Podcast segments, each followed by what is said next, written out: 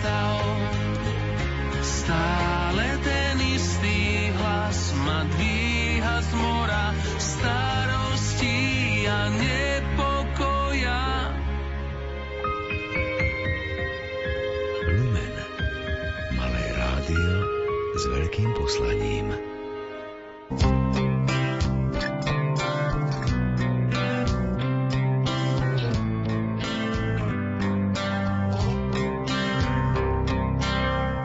Dobrý deň. Dnes budeme hovoriť o vzdelávaní rómskych detí, o potrebe ekologického prístupu k životu, aj o príbehoch drobných sakrálnych stavieb, ktoré nedobrovoľne cestovali na iné miesto. Vypočujeme si aj vyznanie veriacich rodičov autistickej céry. Reláciu pripravili Jakub Akurátny, Jaroslav Fabián a redaktorka Mária Čigášová.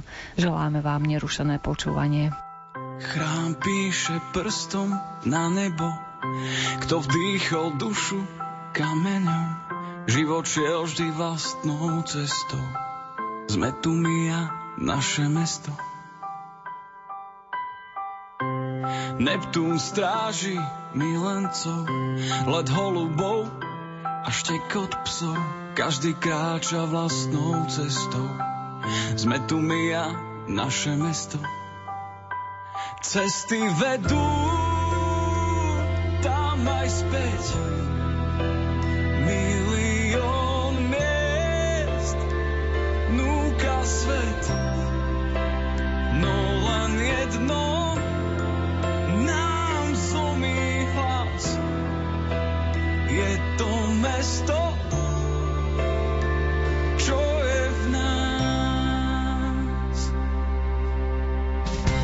Orchester vždy večer skúša v každom okne býva múza, dirigent dal známe gesto. Sme tu my a naše mesto. Rieka má postel kamennú a pozýva nás k prameňu. Obmýva v nás námi priestor. Sme tu my a naše mesto. Cesty vedú perfect.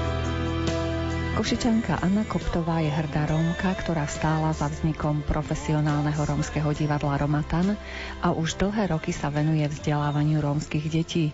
Zaslúžila sa aj o vznik nadácie Dobrej rómskej víly Kesaj, ktorá podporuje projekty predovšetkým pre rómske deti a mládež. Spýtali sme sa jej, či nie je vzdelávanie rómskych detí zložité v tom, že mnohé pochádzajú zo sociálne slabšieho prostredia. No povedali ste presne tú pravdu, v ktorej žijeme Áno, samozrejme, že tie deti sú z takéhoto prostredia, ale v podstate skoro celá populácia rómska je v takom položení alebo rozpoložení, že aj možno, že keď nie všetci sú motnej núdzi, ale tak na hranici toho životného minima žijú, alebo ich obdobia životné sú také mm, ako sinusoida. Raz sme hore, raz sme dole a že Romovia nedokážu rozmýšľať programovo. To znamená, že keď teraz sa mám dobre, musím urobiť všetko preto, aby aj zajtra som sa mala dobre.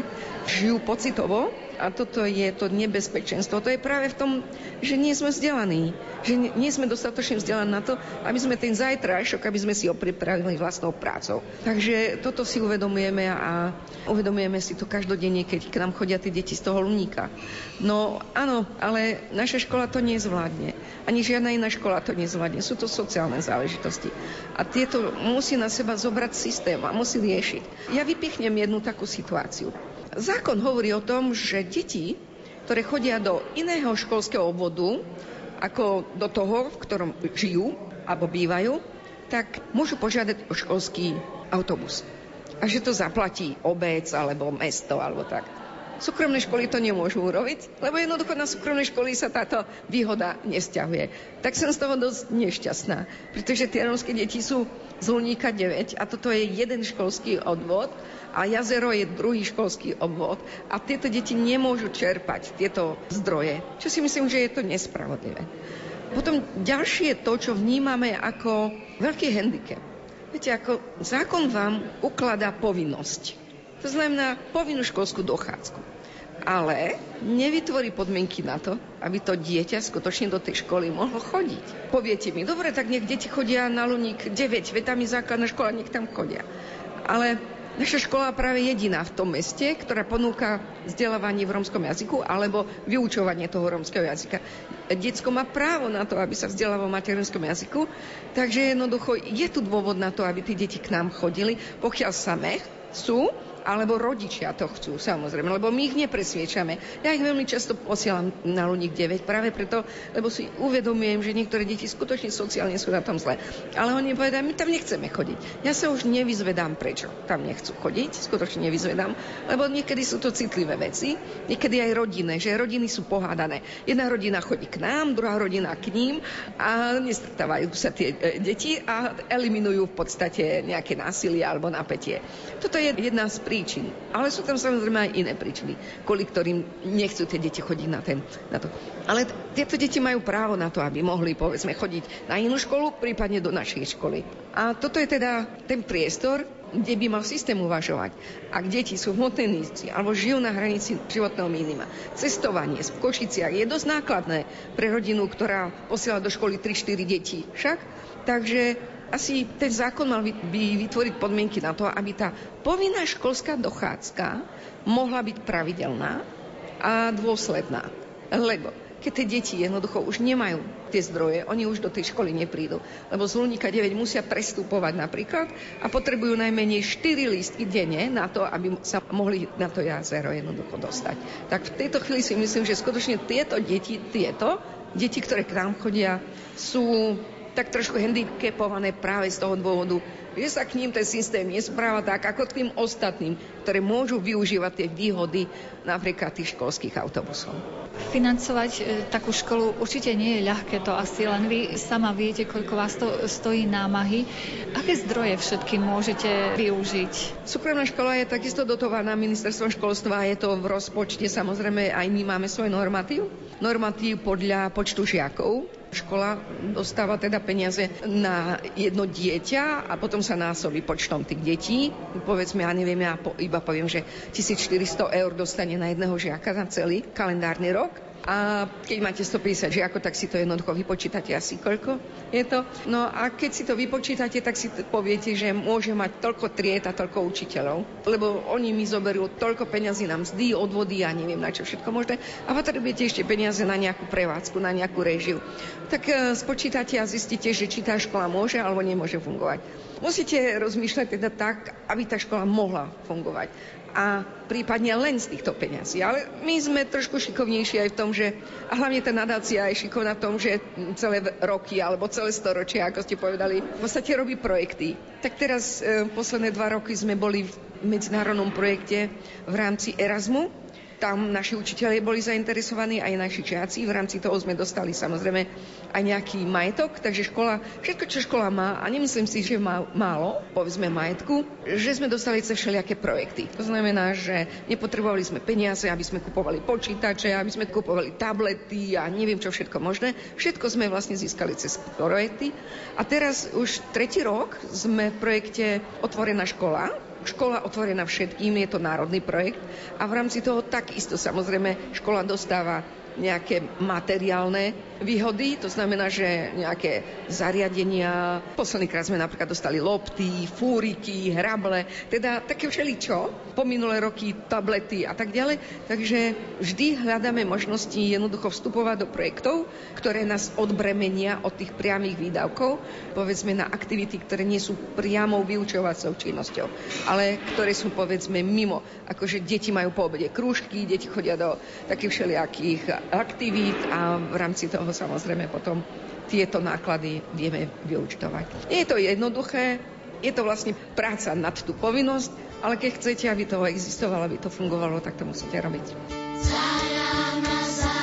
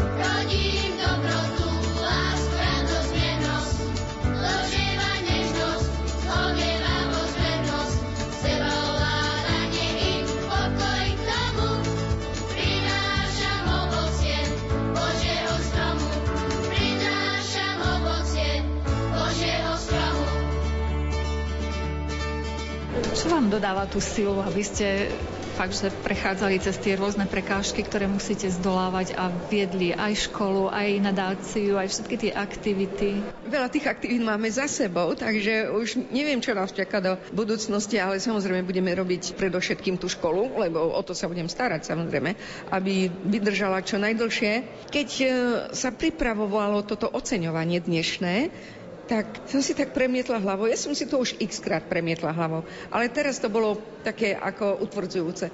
Keby som v živote nestretla dobrých, slušných ľudí, ktorí išli so mnou, nestála by som dneska na tom pódiu, lebo jednoducho jeden človek by to nezvládol.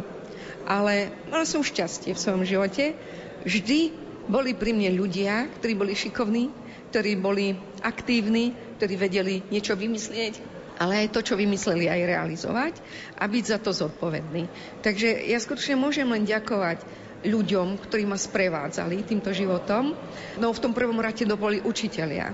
Ja si veľmi málo tak nejak konkrétnych vecí pamätám z detstva, ale pamätám si moje učiteľky, napríklad na prvom stupni, pani učiteľka, ktorá prišla do prvého ročníka, ja si pamätám na ten kúsok keksu, ktorý ona si kúpila Marínu. Marínu si kúpila na veľkú prestávku lebo tu Marinu jedla, ale my sme boli v triede, v prvom ročníku a ona tú Marinu postupne rozdala tým deťom, deťom, ktoré boli slušné, dobré, ktoré jednoducho boli aktívne. A ja som jeden takýto case dostala.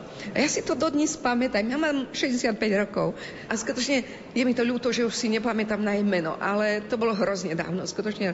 Ale ten akt toho odovzdávania sa tým deťom, to som skutočne, to mám sebe od nej, teda skutočne od nej.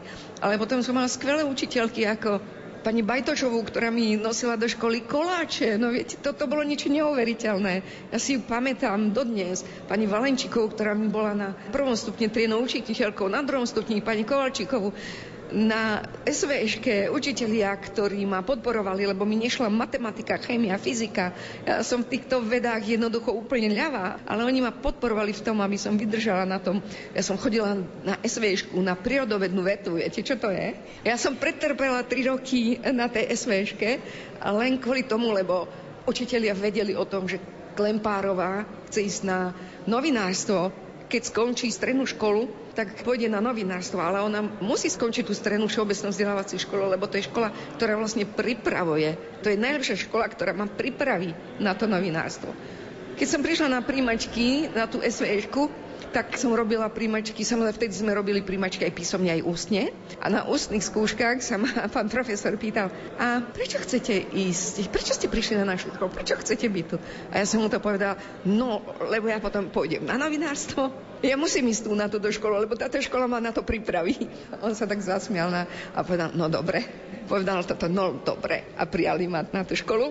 A tí učitelia fyziky, chemie, matematiky trošku privierali oči a keď som maturovala z matematiky, tak pán e, učiteľ matematiky bol veľmi šťastný. Bol veľmi šťastný, lebo ja som z tej matematiky zmaturovala a dokonca, neviem, tá hviezdy, skutočne tie hviezdy pri mne stoja.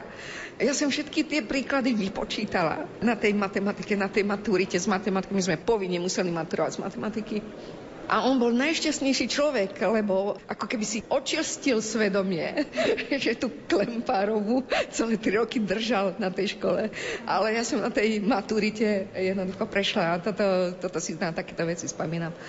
A samozrejme na vysokej škole takisto stáli ľudia pri mne. A potom aj kdekoľvek som prišla, do ktorýkoľvek práce, vždy som nachádzala tam ľudí, ktorí mi chceli pomáhať alebo chceli ma sprevádzať jednoducho tým, lebo ja som sa stále nepýtala, prečo to je tak a prečo to nie je tak. Ja viete, novinári, no? Je také, prídete zo školy a teraz život vás prekvapí a teraz uh, nerozumiete tomu, prečo staviame mosty a prečo tá technológia, lebo ja som pracovala aj v inžinierských stavbách ako redaktorka, potom keď som odišla z východu slovenských novín. A mňa to všetko prekvapovalo a, a tí ľudia mali takú obrovskú trpezlivosť. Všetko mi vysvetľovali a ja som veľa vecí práve tam pochopila, že ten systém, ako funguje systém a ako sa ja mám správam v tom systéme, aby som prežila a aby som porozumela tomu systému. Takže tá životná energia je práve v tom, že som vždy nachádzala ľudí, ktorí mi rozumeli, chceli mi rozumieť a to, čo som ja chcela v živote robiť, že mi pritom pomáhali to realizovať.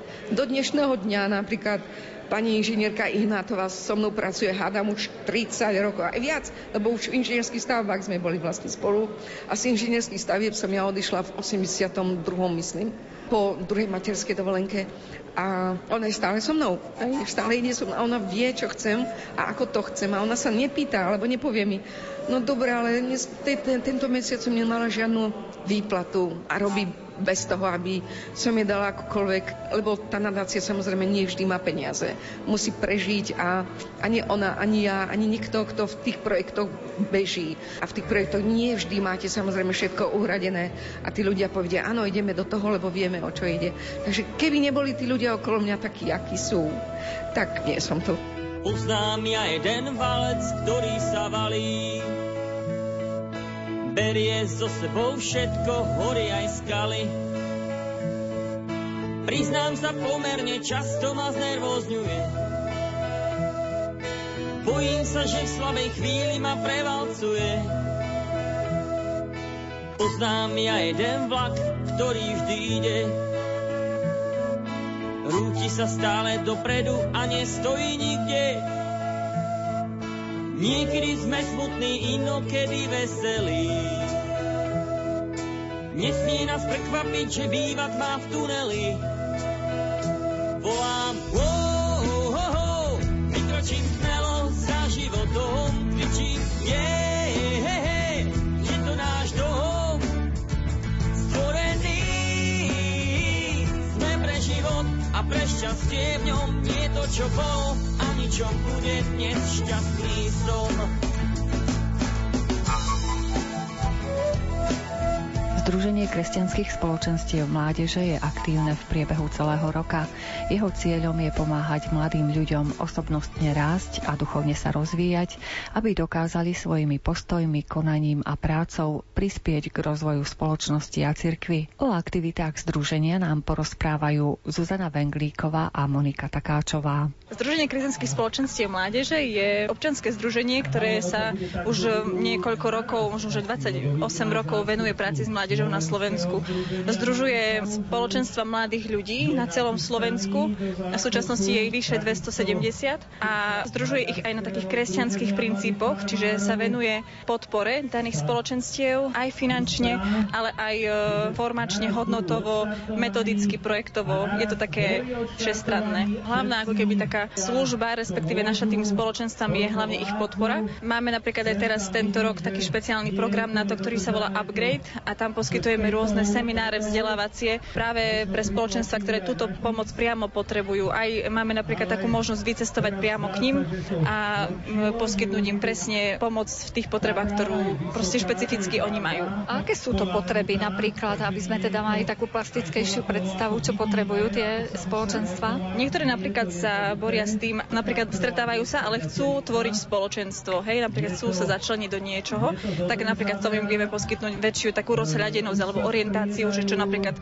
aké zdroje možno využiť, ako sa v tom nejakým spôsobom orientovať ďalej, ak napríklad spoločenstva chcú poraz nejakých konkrétnych zručnostiach, prezentačné alebo komunikačné, alebo napríklad v tomto im vieme tiež poskytnúť nejaký seminár, ale veľmi sa tam osvedčil seminár na tému osobné poslanie alebo vízia, kde spoločenstva možno práve hľadajú to také svoje osobné poslanie, možno aj ako jednotlivci, ale zároveň aj ako spoločenstvo si tak formujú tú víziu a službu a tak ďalej. Pôsobíte na celom Slovensku? Treba keby východniari sa obrátili na vás, dokážete im pomôcť tiež?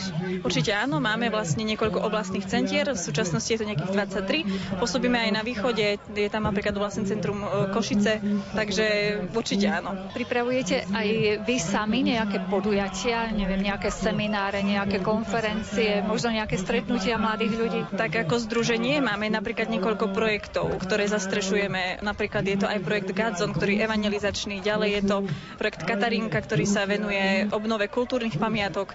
Ďalej projekt e, Kresťan v politike, ktorý nejakým spôsobom mladých motivuje e, k tej angažovanosti sa aj v tejto oblasti politiky. Napríklad máme animatorské školy, ktoré sú vlastne pre takých mladých možno animátorov, ktorí sa už začínajú angažovať vo farnostiach alebo v obciach alebo v spoločenstvách priamo a takto sa vlastne formujú v konkrétnych zručnostiach, ktoré na tú službu animátora potrebujú. A ďalej ešte vlastne jednotlivé samotné spoločenstva vytvárajú ako keby nejakú službu v danom meste, v danej farnosti a tie podujatia sú naozaj veľmi rôzne, či sú to tábory alebo nejaké stretnutia alebo nejaké možno aj regionálne stretnutia tých daných spoločenstiev alebo dni farnosti, je to také rôzne. Mladí zvyčajne majú prázdniny počas leta, zrejme aj tie ich aktivity tak znásobia. Áno, je pravda, že cez leto naozaj mladí majú veľa, veľa aktivít, ale myslím si, že je to aj taká celoročná pravidelná činnosť tých spoločenstiev, lebo jednoducho je to o tej pravidelnej formácii mladých ľudí, že majú napríklad každý týždeň naozaj nejaké stretnutia, možno aj nejaké vzdelávacie podujatia. A v lete sú to napríklad naozaj špeciálne tie festivály alebo tábory, keď naozaj proste je na to taký priestor.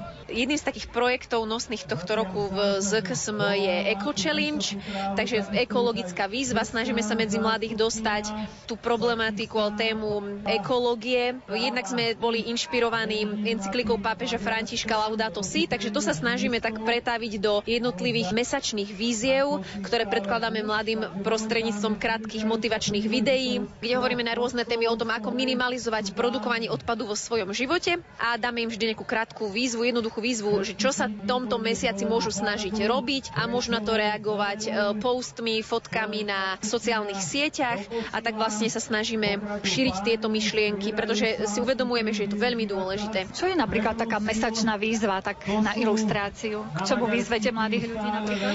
Napríklad bola taká mesačná výzva, že zožeň si sklenenú alebo kovovú fľašu, aby si ju nosil stále so sebou a nepoužívaj plastovú fľašu. Alebo zožeň si vlastnú nákupnú tašku a tú nos stále so sebou. A napríklad posledný mesiac sme hovorili o tom, ako minimalizovať odpad v kúpeľni, takže dali sme im strašne veľa takých podnetov a ich úlohou bolo vybrať si jednu vec, napríklad to, že prestanem používať sprchový gel a začnem používať e, obyčajné prírodné mydlo, ktoré nie je balené v plaste. Aj tak to môžu znižiť ten odpad kolo nás. Určite áno. V tej kúpeľni je veľmi veľa vecí, ako môžeme minimalizovať tvorbu odpadu.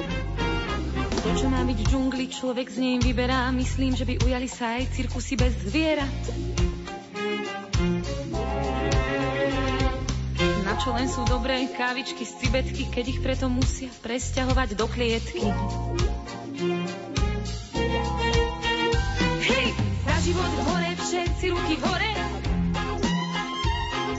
Za život hore, všetci ruky hore. Každému vraví to svedomie svoje. Za život hore, všetci ruky hore. Som bola malá, aj do ma brávali slony chobotami, všetkých nás slintali. Pri kaluži medveď spomínal na plesa, som si istá, že chcel vrátiť sa do lesa. Hej, za život hore, všetci ruky hore. Za život hore, všetci ruky hore.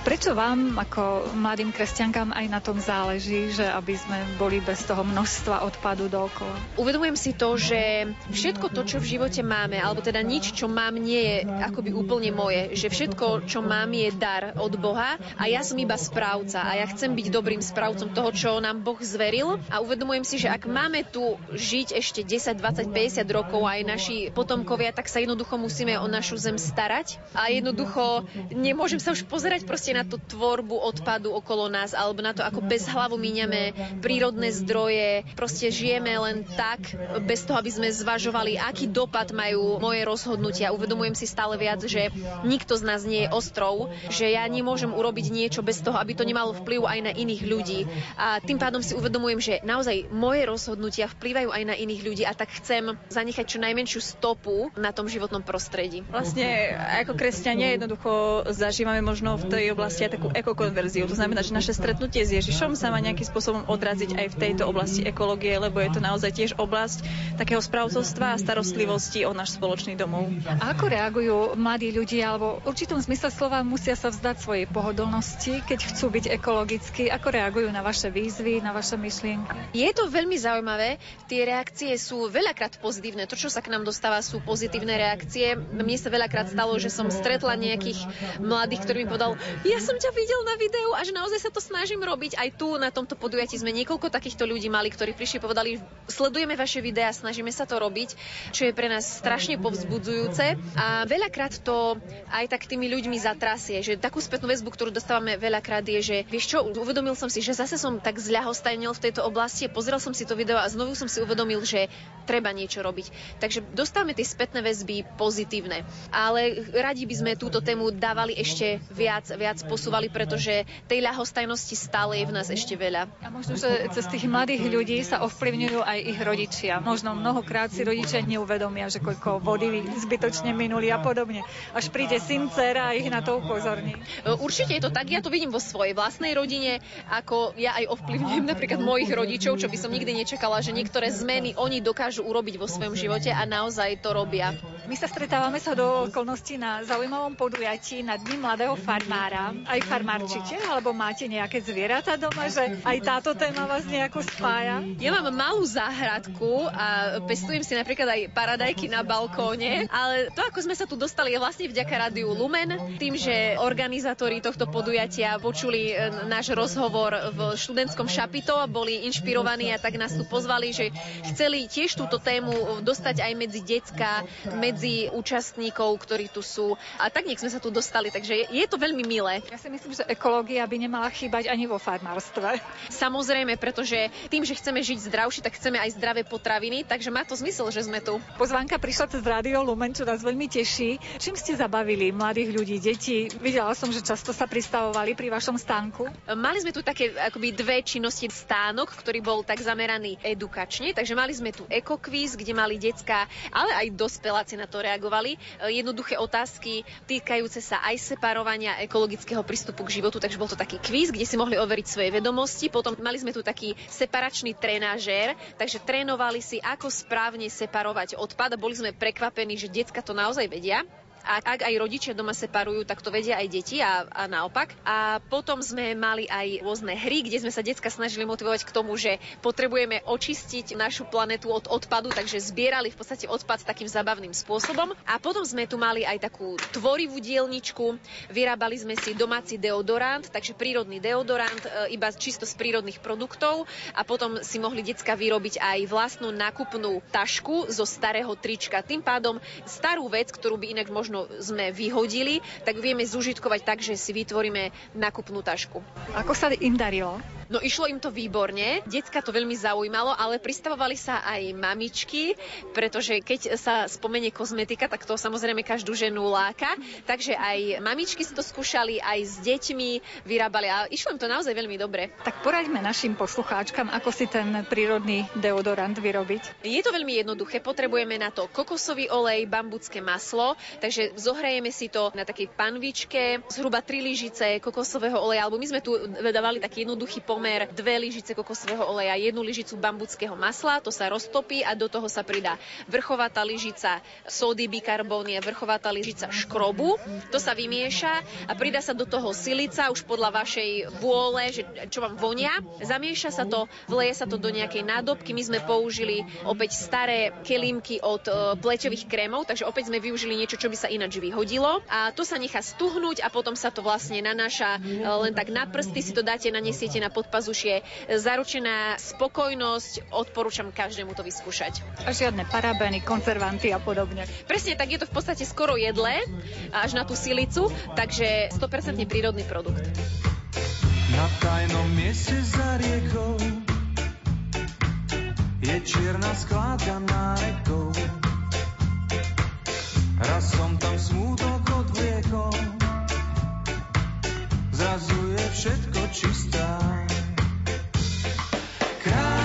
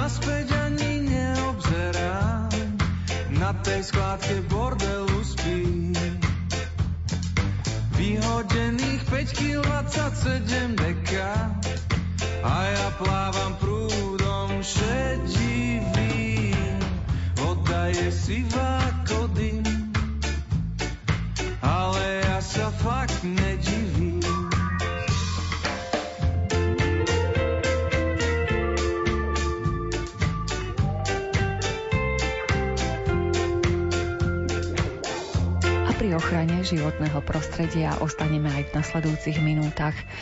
Občianske združenie Ekologická servisná organizácia Nitra sa venuje aktivitám zameraným na zlepšovanie životného prostredia. Podporuje program na ochranu prírody a pripravuje vlastné. Rozprávame sa so zakladateľom občianskeho združenia Richardom Uliankom. Náplňou našej práce je ochrana prírody, praktická ochrana prírody, organizovanie ekofestivalu, ktorý sme robili tento rok, prvý ročník, edukatívnu výchovu robíme na školách, vzdelávanie. Aké povedomie Slovákov, pokiaľ ide o ekológiu, ochranu prírody, podľa vašich pozorovaní? No, ešte je to v plienkach na Slovensku, bohužiaľ. My sa venujeme aj ochrane tropických dažďových pralesov v rámci koalície proti palmovému oleju, ale naozaj v plienkach. Čiže ešte toho vzdelávacieho procesu pred vami je veľa. Veľmi veľa. My by sme boli najradšie, keby sme docielili, aby na školách prebiehala environmentálna výchova ako povinný vyučovací jazyk, takže to sú také naše ciele a tú environmentálnu výchovu sa snažíme aj, aj robiť na školách prakticky. Aké také najčastejšie chyby robia Slováci, pokiaľ ide o ten vzťah k prírode?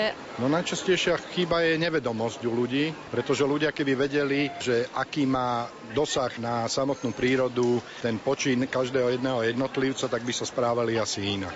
Čo napríklad robíme zle?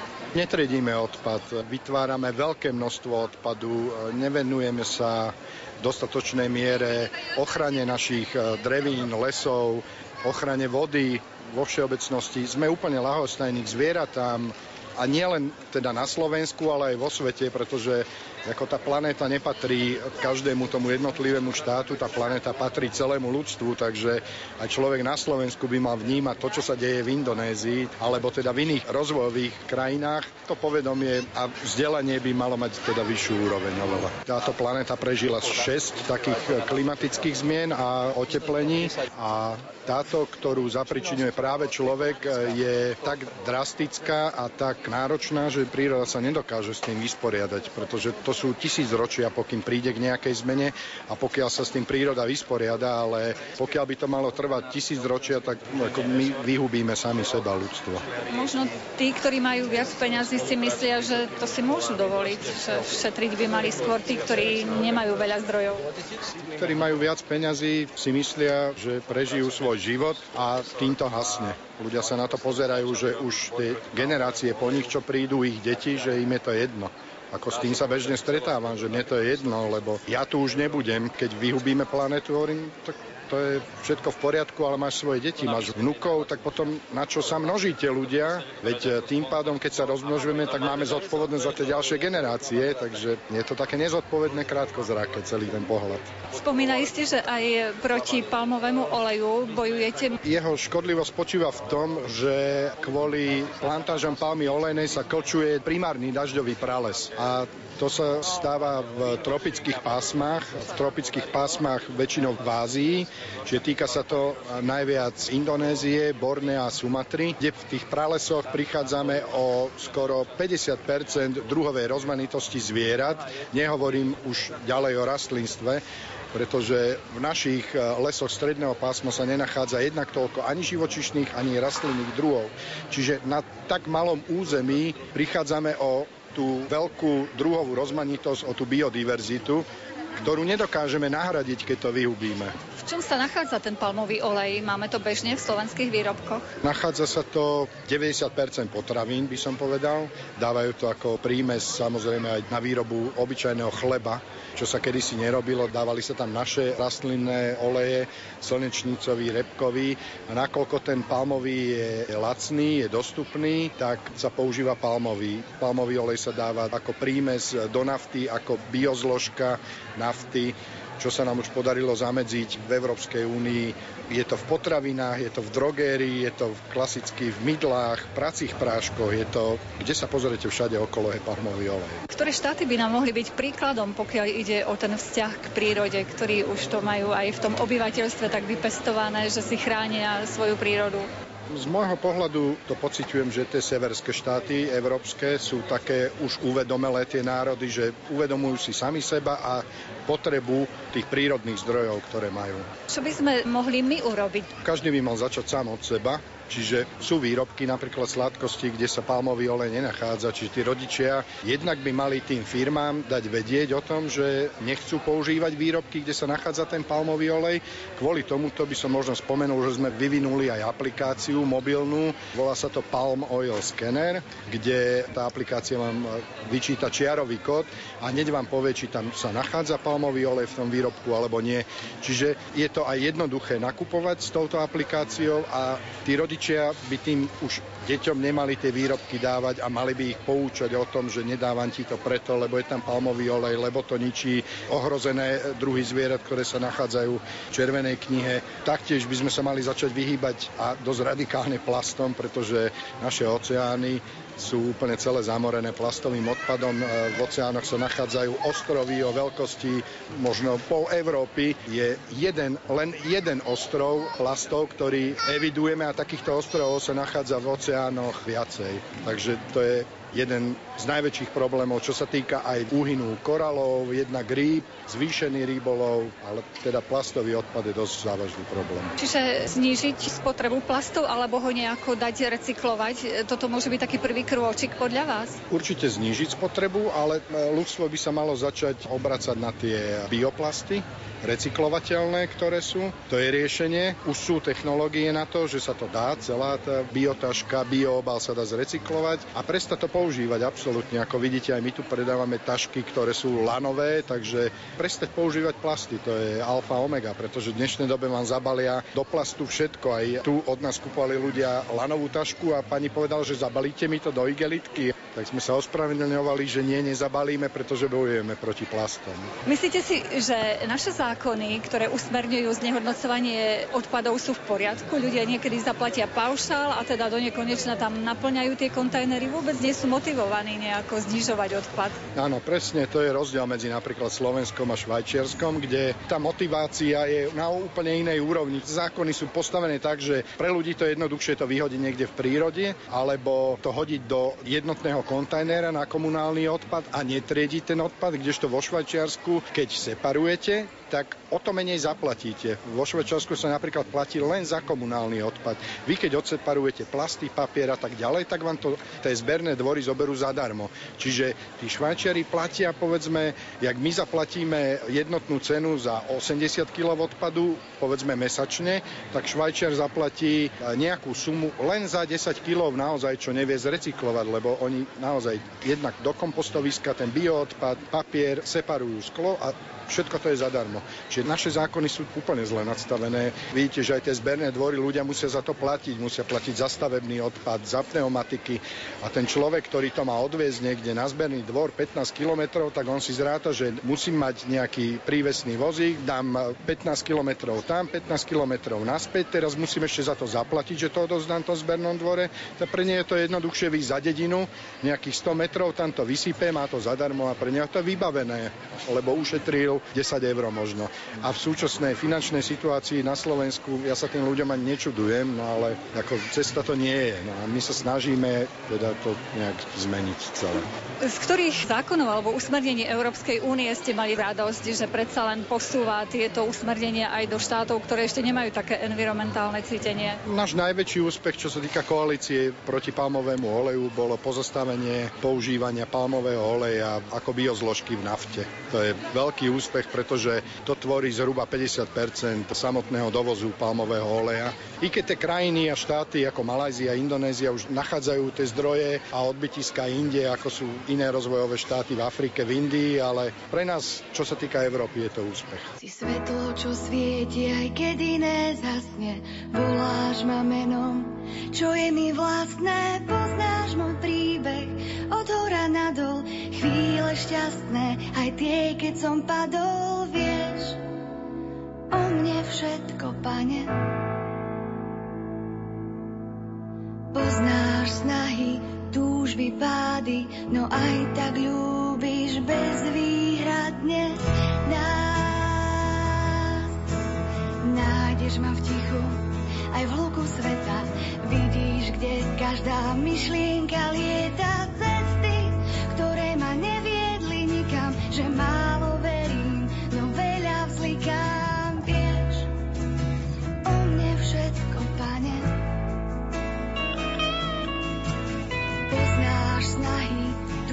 túžby, no aj tak ľúbiš bezvýhradne. Poď so mnou.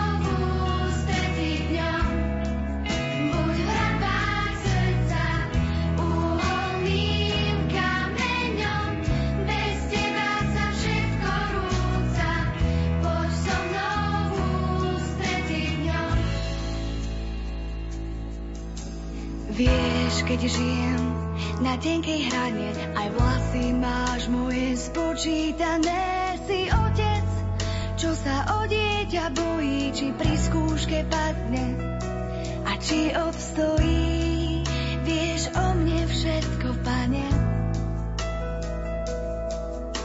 S odbornou pracovníčkou Východoslovenského múzea v Košiciach, doktorkou Klaudiou Buganovou, vám predstavujeme príbehy malých sakrálnych pamiatok. Pod písmenom C sú tzv. cestovateľské, teda ktoré sa z rôznych príčin premiestnili na iné miesto. Košičania poznajú vodnú nádrž Bukovec, odtiaľ máme pitnú vodu. Aj keď e, s touto nádržou sa nespája ako s Ružinom toľko zatopených e, lokalít a obcí, ale predsa len sa mi podarilo dopátrať príbeh istého človeka, ktorý sa volal Jan Haluška a ktorý bol mlinárom. Keď sa rozhodli, teda už tam ten jeho mlyn a tu jeho usadlosť vysťahovať, pretože tam siahala vodná nádrž Bukovec. Tak bolo to niekedy v roku 1968. Mlinár bol už naozaj veľmi staručký pán, už mu minula 80 a preto mu bolo veľmi ťažko rozlúčiť sa s týmto miestom, pretože keď bol ešte mladý a keď naozaj mi rozprávali jeho potomkovia, že ten mlyn prosperoval, skutočne sem chodilo veľa ľudí, tak neváhal mladý mlinár a postavil si pred mlyn pekný mramorový kríž.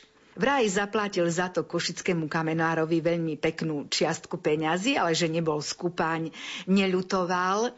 Ľutoval jedine to, že vraj rytec mu vyril taký nápis na ten kríž, no ale ten bol vtedy v maďarčine, pravda, lebo to bola úradná reč. Ale bolo tam pekne vyrité jeho meno, aj rok, kedy to osadil tento kríž. A potom tvrdili všetci, že sa tam veľmi páčilo všetkým, lebo ku krížu vysadil lipu, tak ako to bolo zvykom. Tá lipa sa rozkošatila, už tienila to miesto a keď prichádzali do mlyna ľudia, tak pod košatou lipou si v tieni stromov oddychli, počkali. A mlinár sa potom vraj aj veľmi tešil z prírastkov svojej rodine, z vnúčat a z právnúčat, ktorí sa tam vraj vtedy veľmi radi hráli. To znamená, že my už nevieme, kam sa podelo zariadenie mlyna, či ešte bol nejaký mlyn na inom mieste postavený, ale kríž sa preniesol na nové miesto, stojí dodnes, skutočne v nedaleko obce Hýľov, smerom pri ceste na Zlatú Itku a tá lokalita sa volá Jipovtova. Hovorili sme o sakrálnych pamiatkách, ktoré súvisia s cestovateľmi v úvodzovkách, ktorí sa museli vlastne odsťahovať z miest, kde sú nádrže vodné, čo by sme ešte ponúkli zaujímavé našim poslucháčom. Treba povedať, že ak sa teda s nimi hýbalo s tými pamiatkami, tak naproti ich vôli. A boli ešte aj dôvody také, že sa napríklad veľakrát zmenila trasa miestnej komunikácie a vtedy sa zrazu stalo, že tá kaplnka bola chrbtom k tým ľuďom, ktorí tade išli, alebo k vozom, k povozom. Takže sa naozaj našli takí záchrancovia, ktorí ju pootočili a samozrejme vtedy ju už aj vykrášlili alebo proste dostala novú fasádu alebo nejaké nové výzdobné prvky. No a práve o takejto jednej kaplnke chcem rozprávať. Bola som pri nej len nedávno, preto je to ešte veľmi živý príbeh, ktorý mi o nej rozprávali a ktorý vlastne súvisel s tým, čo som naozaj doteraz nikdy nepočula, že ľudia mali niekedy takého vplyvného ochrancu, takého patróna, ktorý mohol s nimi v úvodzovkách cestovať.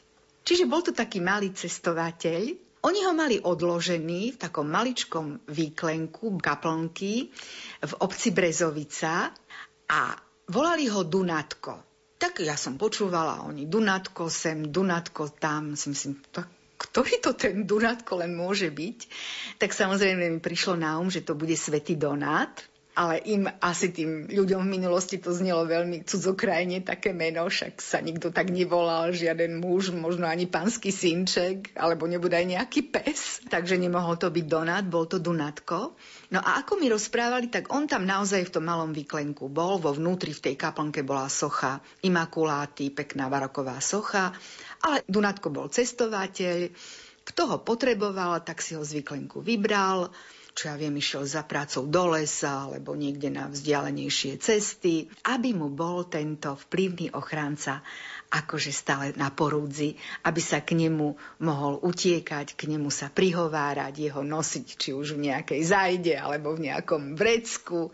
No ale žiaľ Bohu sa strátil, pretože treba povedať, že veľakrát si naše kaplnky vyhliadli rôzni zlodeji a rôzni nenechavci, ktorí ich potom nevrátili už naspäť na svoje miesto. Ale kaplnka stojí, ľudia si to ešte pamätajú, radi o ňom rozprávajú, tak možno majú nejaké iné iné náhrady za toho svojho Dunatka. Keď vás tak počúvam, tak si uvedomujem, že ako ľudia boli nejako spätí s tým sakrálnom, že vlastne no, stále sa utiekali k tým svetým, alebo treba si túto sochu nosili so sebou, no. aby ju mali treba z lesa. No.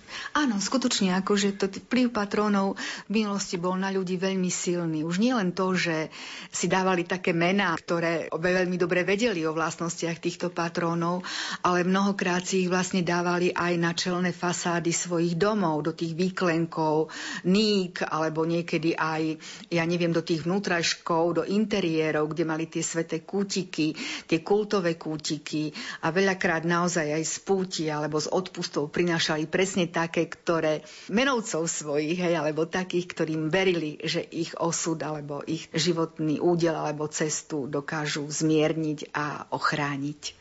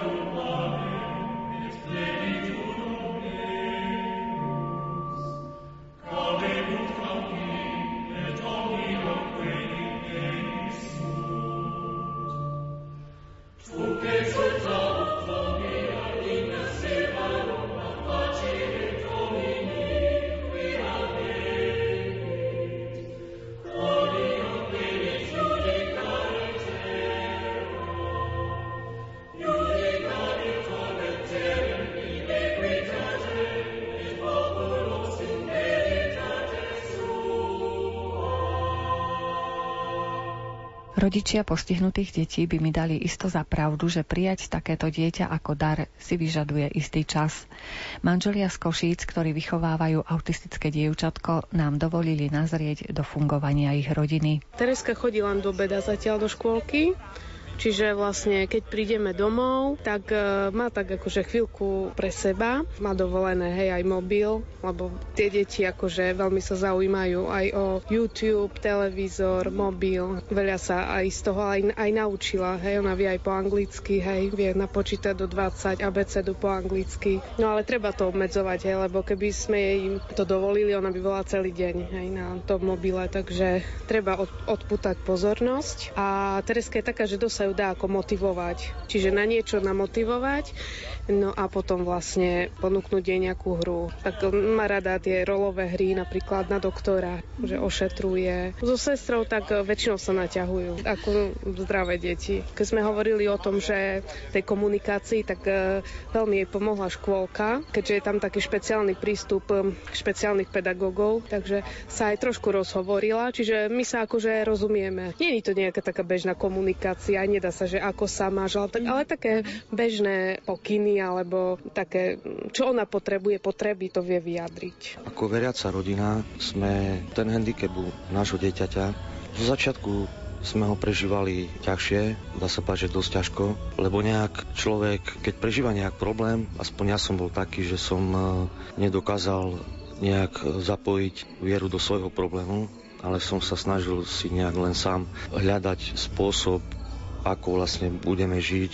No a postupom času vlastne človek, keď sme si našli škôlku, keď sme stretávali e, ľudí, už sme sa tak nejak začali ako adaptovať ako rodina, tak e, viacej človek dokázal dávať priestor aj Bohu. A čo sa týka viery, tak od Pána Boha nie nikde odísť, že vyčitky voči Bohu neboli žiadne, len jak som spomenul, že vlastne tá, taká tá dôvera voči Bohu chybala ako nejak. To Pána Boha človek nejak držal bokom a postupom času, neviem, či to je z ľudskej slabosti, alebo vďaka Bohu, človek, ktorý prežíva nejaký problém v živote, si myslím, že ten vzťah k Bohu, Boh si ho zavolá cez nejaké problémy. Keď je otvorený na to, že by bol ochotný prijať, že nezatrpne, nenadáva, nezačne piť alkohol alebo sa nejak umarať, trápiť sa, tak vlastne som začal ako malý žiačik katechizmus s Bohom. Pesničky Boh ťa miluje, Boh je dobrý, človek toľkokrát počul a jednoducho sa snažím prejsť normálne základmi, že Boh je dobrý. Boh stvoril zem, Boh dáva život, Boh e, stvorí takého človeka, ako on chce. A to znamená, že odozdať sa Bohu, dôverovať mu a tým pádom vlastne sa snažíme viac ako aj rodina žiť. Keď zoberiem, že som vlastne ako animátor, ako animátor som koľko detských táborov zamyslenia pripravoval, tak a v podstate prišli problémy, ale sa hovorí, že som kľakol na kolena, hej, že som mal byť ten najsilnejší, alebo ako a vlastne úplne od začiatku som potreboval si tie hlavné veci akože nejak sám prežiť a, a začať ako ten vzťah s Bohom. Začali sme sa ako rodina večer modliť e, so Svetým písmom. To znamená, že aj zdravú cerku ktorú máme staršiu, tak vlastne som veľmi rád, že vlastne Sveté písmo, Božie slovo zavítalo do našej rodiny. Staršiu cerku, čo máme, no tak e, tiež sa snažím ako ju motivovať. Svetý otec asi pred pol rokom na audiencii, chlapček z Argentíny, autista, mu tam chodil okolo, na audiencii okolo neho a svätý Otec ho tam nechal, ako nech sa prechádza. Matka si prišla po ňo. Český brankár, hokejový v NHL, za Calgary Flames. E, má brata, brata má autistu. Bolo teraz pozrieť e, v Kanade a sa tešil z toho, že sa stretol s maskotom kanadského týmu Calgary. A zároveň ten brat hovorí, že on sa o toho svojho brata stále staral, pobil sa za ňo, keď niečo bolo zle a brat je pre ňo motiváciou, stále mu dodá energiu, chuť, radosť do života. Tak hovorím, snažím sa, aby aj tá staršia cerka to dokázala prijať, aby ona neostala viacej postihnutá ako naša Tereska. Aby tá myška dokázala s tým vyrastať, s tým žiť. Ja hovorím, že Myška, ty sa dobre vydáš ďaká Tereske, lebo s postihnutou cestrou si ťa zoberie len chlap s dobrým srdcom. Relácia sa končí, v repríze si ju budete môcť vypočuť ešte raz v sobotu o 14. hodine. Pripravili ju Jakub Akurátny, Jaroslav Fabian a redaktorka Mária Čigášová. Ďakujeme vám za pozornosť a želáme vám pekný deň. Mám dušu blázna, čo stále hľadá. Nechcem tu stáť, len na jednom mieste. Ak túžiš lietať,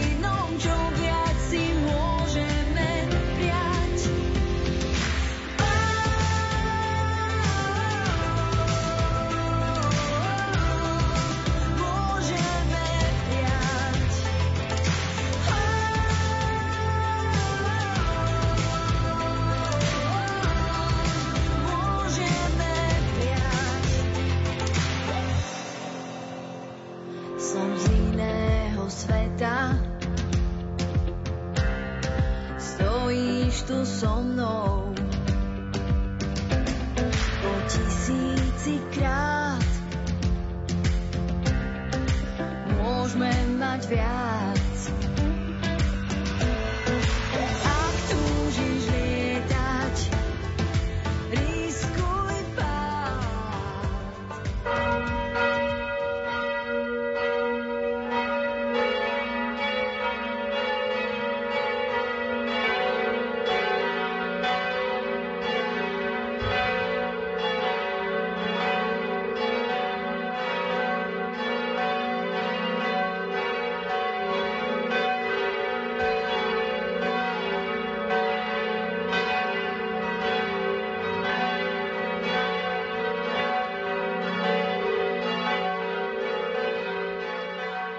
Milí poslucháči, v tento sviatočný deň vám v nasledujúcich minútach ponúkame prostredníctvom katolíckej televízie priamy prenos modlitby Aniel pána z Vatikánu.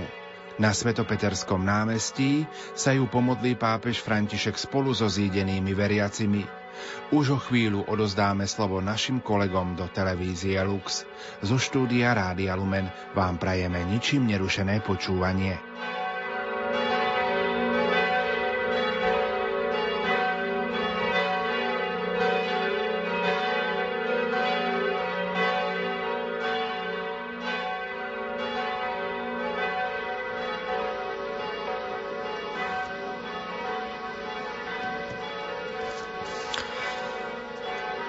Príjemné nedelné poludnie, vážení diváci televízie Lux a pozdravujeme aj posluchačov Rádia Lumen, ktorí sa s nami spájajú v nedelu na poludne pri modlitbe